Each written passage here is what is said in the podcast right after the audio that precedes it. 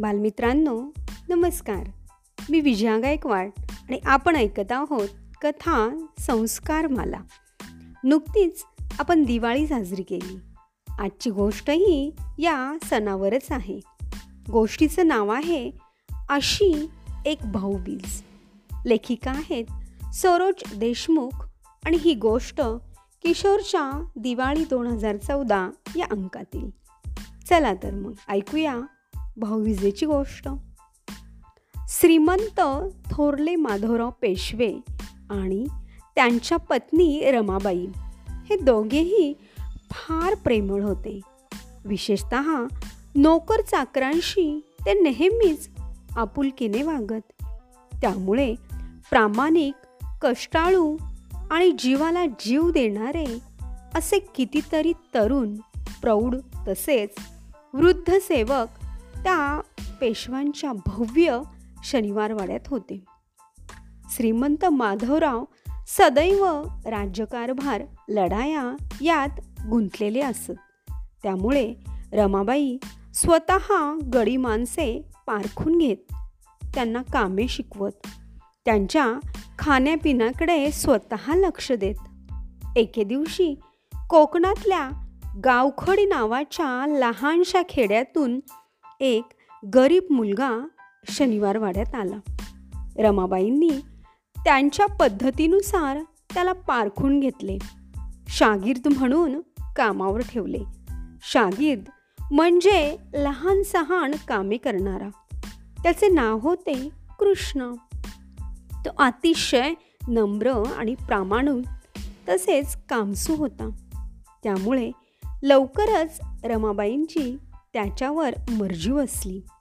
शनिवारवाड्यात साजऱ्या होणाऱ्या सण उत्सवांनी कृष्णाचे डोळे दिपून जात.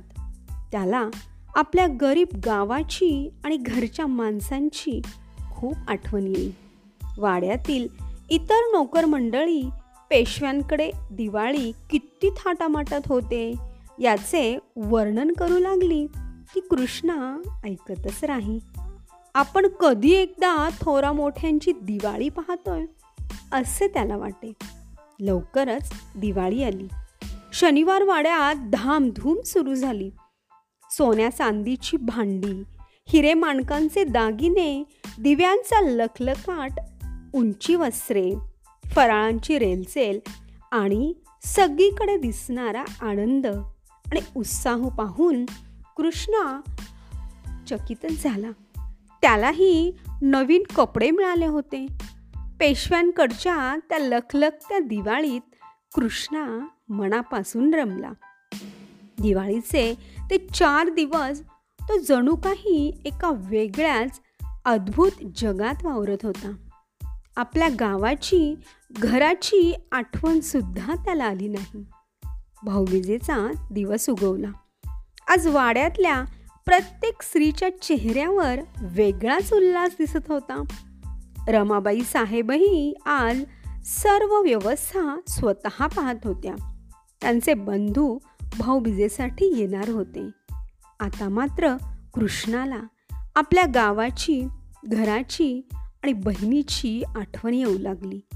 एकुलत्या एका बहिणीला आपण आज भेटूही शकत नाही. भाऊबीज असूनही आज आपल्याला कोणीही ओवाळणारा नाही या विचाराने त्याचे मन खिन्न झाले. संध्याकाळ झाली. दिव्यांच्या रोषणाईमुळे शनिवार वड्याची शोभा अपूर्व दिसत होती. घरोघरी भावाला ओवाळण्याची गडबड सुरू झाली. पेशव्यांकडचा थाटमाट तर औरच होता. रमाबाईंनी आपल्या बंधूंना चंदनी पाटावर बसून पंचारतीने ओवाळले. बंधूही मौल्यवान ओवाळणी दिली. श्रीमंत माधवराव हा सोहळा कौतुकाने पाहत होते. कृष्णाही एका बाजूला उभा राहून श्रीमंतांघरची ही भाऊबीज पाहत होता. त्याचे मन त्याच्या गावी पोहोचले होते. बहिणीच्या आठवणीने त्याचे डोळे भरून आले. त्याच्या रडवेल्या चेहऱ्याकडे रमाबाईंचे लक्षच नव्हते. त्यांनी पंचारतीचे ताट कृष्णाच्या हाती दिले आणि ते महालातल्या कोनाड्यात ठेवायला सांगितले. कृष्णाने पंचारतीचे ताट कोनाड्यात ठेवले. आता मात्र त्याच्या डोळ्यातून घळाघळा अश्रू वाहू लागले. बहिणीच्या आठवणीने तो कासावीस झाला. पंचारतीमधील निरांजनातल्या ज्योती संथपणे जळत होत्या. कृष्णाने तबकातील कुंकू आपल्या कपाळी लावून घेतले. मनातल्या मनात बहिणीचे स्मरण केले आणि आपला चेहरा त्या निरांजनाभोवती ओवाळून घेतला आणि कनवटीला खोचलेली सुपारी त्या तबकात टाकली. कृष्णाच्या या कृतीकडे रमाबाईंचे लक्ष नव्हते. त्या आपल्या बंधूशी वार्तालाप करण्यात गर्क होत्या. पण श्रीमंत माधवराव मात्र कुतूहलाने हे सर्व पाहत होते. त्यांनी रमाबाईंना हाक मारली व कृष्णाकडे त्यांचे लक्ष वेधले. कृष्णा निरांजनीतील ज्योतीकडे टक लावून पाहत होता. त्याचा चेहरा समाधानाने उजळला होता. श्रीमंतांनी त्याला हाक मारली. तो चपापला आणि खाली मान घालून श्रीमंतांपुढे उभा राहिला. त्यांनी प्रेमाने विचारले कृष्णा काय करत होतास रे? तो अडखळत सांगू लागला आज सगळ्या बहिणी आपल्या भावांना ओवाळणार आणि मी मात्र तसाच राहणार याचे मला खूप वाईट वाटले आणि म्हणून मी असे केले. चुकलो मी क्षमा असावी. असे म्हणून कृष्णाने श्रीमंतांचे पाय धरले. श्रीमंतांनी त्याला उठवले आणि रमाबाईंना खून केली. त्यांनी पुन्हा चंदनाचा पाठ मांडला. त्यावर कृष्णाला बसवले. त्याला कुंकुम तिलक लावून पंचारतीने ओवाळले. आणि तीच सुपारी ओवाळणी म्हणून तपकात घालायला लावली. इतकेच नव्हे तर त्याचे लहानसे गाव गावखडी हे त्याला या भाऊबीजेची भेट म्हणून बक्षीस दिले. कृष्णा अगदीच संकोचून गेला. अशी झाली कृष्णाची एका शागिर्दाची भाऊबीज.